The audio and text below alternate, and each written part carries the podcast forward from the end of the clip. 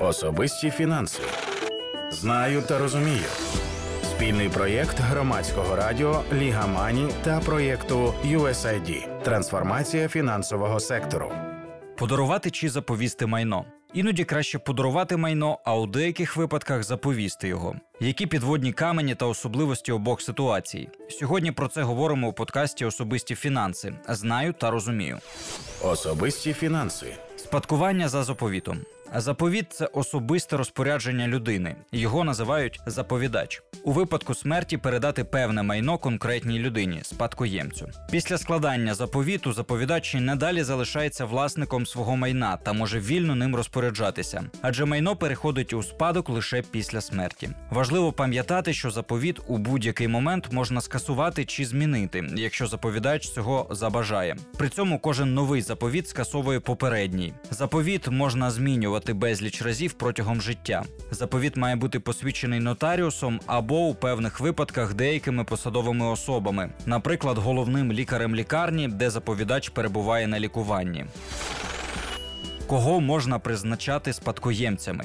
Заповідач може призначити своїми спадкоємцями одну людину або декілька. При цьому неважливо, чи є у нього чи не із цими особами сімейні відносини. Слід пам'ятати, що спадкоємець має право як прийняти спадщину, так і відмовитися від неї. Які є особливості заповіту? Закон гарантує певному колу спадкоємців за законом частку в спадщині незалежно від змісту заповіту. До таких спадкоємців належать малолітні, неповнолітні, повнолітні непрацездатні діти спадкодавця, непрацездатна вдова чи вдівець та непрацездатні батьки. Якщо на момент смерті заповідача будуть спадкоємці, які входять до такого переліку, то особа, якій заповідач хотів передати майно за заповітом, отримає лише певну його частку, яка залишиться після задоволення інтересів законних спадкоємців. Особисті фінанси. Що передбачає дарування? Дарування це домовленість двох сторін, за якою одна сторона, дарувальник, передає або зобов'язується передати в майбутньому другій обдаровуваному безоплатно майно, дарунок у власність. Договір дарування можна укладати в усній з певними обмеженнями, простій, письмовій або просто в письмовій формі з нотаріальним посвідченням такого договору. Якщо йдеться про дарування нерухомості, договір укладають письмово і нотаріально посвідчують. Така ж вимога щодо нотаріального посвідчення стосується і договорів дарування грошей в гривні або іноземній валюті на суму, що перевищує 850 гривень.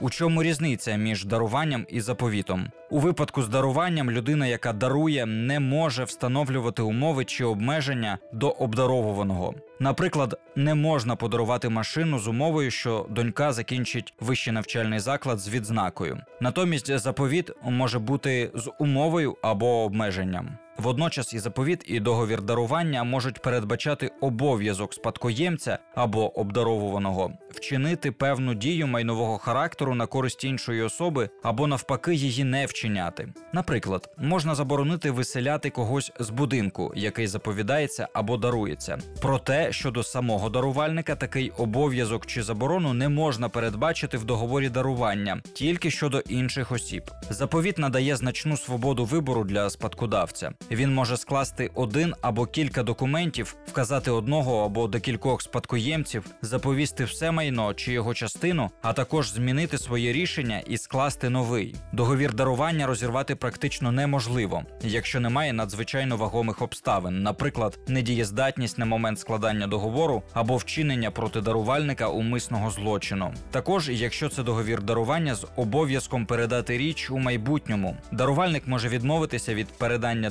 дарунка, якщо його майновий стан істотно погіршився. Оподаткування майна, отриманого у подарунок та за заповітом. Якщо йдеться про перехід права власності між родичами, а саме чоловіком, дружиною, дітьми, в тому числі й усиновленими, батьком і матір'ю, братом, сестрою, онуками, дідусем і бабусею, то таке майно обкладається нульовою ставкою податку. Тобто податок не сплачується незалежно від того, як отримане майно за договором дарування чи заповітом. Якщо ж майно в порядку дарування чи за заповітом набуває інша особа, яка не належить до кола близьких родичів першого чи другого ступеня спорідненості, то майно оподатковується за ставкою 5% плюс військовий збір 1,5%, якщо вони всі є резидентами. Якщо ж хтось з них є іноземцем, наприклад, спадкоємець або заповідач, то сплачується податок за ставкою 18% та військовий збір. Окрім цього, слід врахувати інші витрати. Зокрема, у випадку спадкування чи дарування не між родичами обов'язковою є оцінка нерухомого майна. У випадку з договором дарування цю оцінку здійснюють під час укладання договору, а у випадку спадкування її оплачують спадкоємці під час вступу у спадщину. Податкове законодавство часто змінюється, тож варто порадитися з юристом до підписання заповіту чи договору дарування, щоб дізнатися актуальні ставки податку та які є обов'язкові витрати. Нотаріальні витрати також різняться. Наприклад, посвідчення заповіту може коштувати спадкодавцю близько однієї тисячі гривень, а посвідчення договору дарування у кілька разів дорожче. Однак, у випадку з заповітом нотаріальні затрати понесуть і спадкоємці під час вступу у спадщину за відкриття спадкової справи, виділення частки у спадку та інші. Особисті фінанси.